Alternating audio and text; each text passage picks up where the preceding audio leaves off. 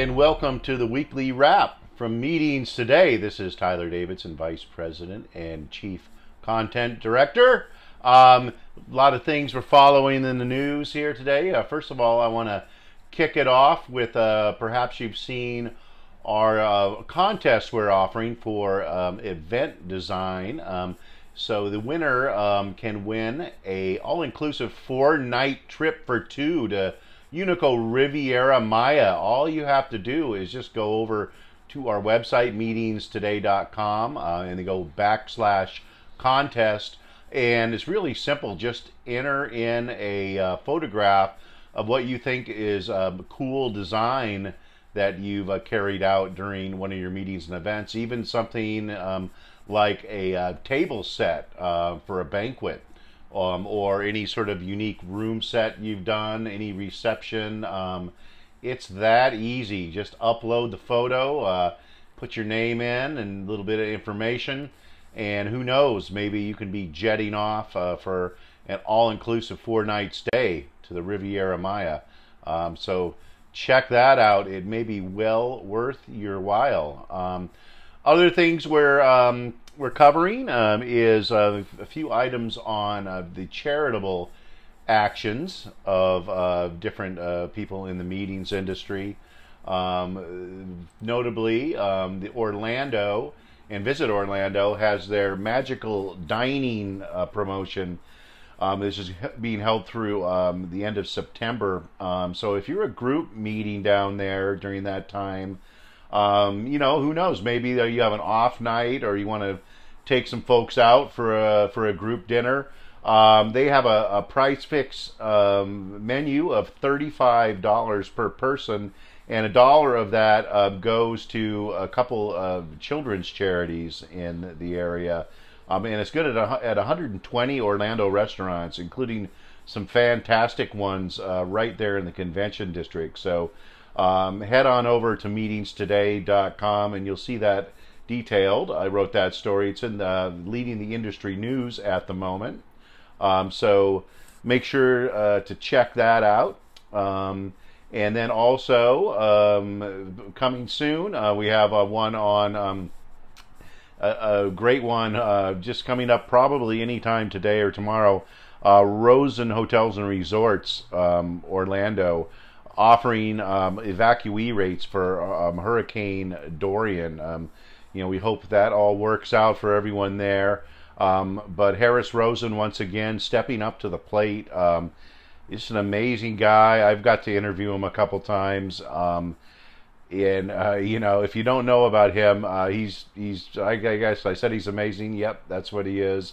Um, he's a real kind of self-made man um, who blazed his own trail and uh, offers his employees his own health plan, um, and actually has a plan to send uh, them and their children to college after working there a certain amount of time. And then, uh, of course, he also is uh, very philanthropic. Um, and um, with programs to benefit uh, cancer uh, patients. And then um, actually he's opening up his hotels for people who have to evacuate uh, for Hurricane Dorian, with special very low priced uh, room nights um, at uh, it looks like five uh, hotels in the Orlando area. So uh, that's a little uh, little news break for you there. We're working on that and should have that up very soon. Um, and then um, another interesting story um, that um, I wrote uh, about destination boycotts, and um, we're going to actually be covering that uh, topic at uh, IMAX America with our on-location broadcast. Um, that'll be uh, taped on the Tuesday of IMAX, Um, and then um, in front of a live audience, and then broadcast the following Thursday. Um, so that'll be broadcast a week from uh, next Thursday. And uh, this is very interesting because I wrote about this this whole um, topic maybe a, a month or two ago uh, with the anti-abortion laws in, in several states, uh, which definitely spurs some organizations to uh, it has spurred them to consider canceling their events in those uh, destinations. Um, so definitely I covered the really sort of the main issue on that, the history of destination boycotts. They've been around for a while. Um, I don't know, you might even say that they've had their genesis uh, years back in Arizona. Um, I think it was uh, with uh, their uh, different uh, state uh, law that uh, tried not to recognize Martin Luther King Day, if I'm uh, not incorrect there. And then also there's been ones uh, revolving around what some consider are vexatious immigration laws, and then um, actually uh, sooner, to, uh, closer to the current time, uh, laws in North Carolina and Texas uh, regarding uh, the bathroom bills uh, for transgendered uh, folks out there. So uh, there's a lot of issues involved in this, and I know, you know, talking to C V Bs and D M Os about this, they're always out there at the forefront fighting what they think are these vexatious laws, uh, probably both, both from a, a moral standpoint and also just from purely from a, a business standpoint. Um, you know, it does doesn't uh, doesn't certainly doesn't help a destination to turn away uh, groups that may be interested in coming there or see that business dry up even after it's been booked. Uh, but of course, there's all sorts of legal issues regarding that too. So. Um, the latest story we have on it is from industry attorney Lisa Summer Devlin, who really wrote, I don't know if it's it's quite of, of a counterpoint, but we did run a story a while back about clauses you can put in your contracts that will helpfully protect your organization if they want to cancel um, due, uh, due to a, what they consider a law that goes against their values. And it's all a very sticky issue, um, and really what she is saying in uh, this story that is just out today is that it's not cut and dry on these contract clauses, and they, they may not be a viable legal tactic. Um, so she spells out her case, uh, makes a good case about it, and also in her article and in the other articles, uh, there are lots of alternatives too. Um, you know, if you don't want to open your group up to perhaps significant legal damage for canceling a meeting, and you still want to go there, maybe you find a group that is affected by this law locally, and you do things to help out their cause, um, you know, sort of a, a corporate social responsibility program. Uh, education of attendees is incredibly important, um, so a lot of those options are sort of spelled out in that too. So, you know, it is a very significant issue in the industry, and I think, you know, just personally, we're heading into a presidential election year.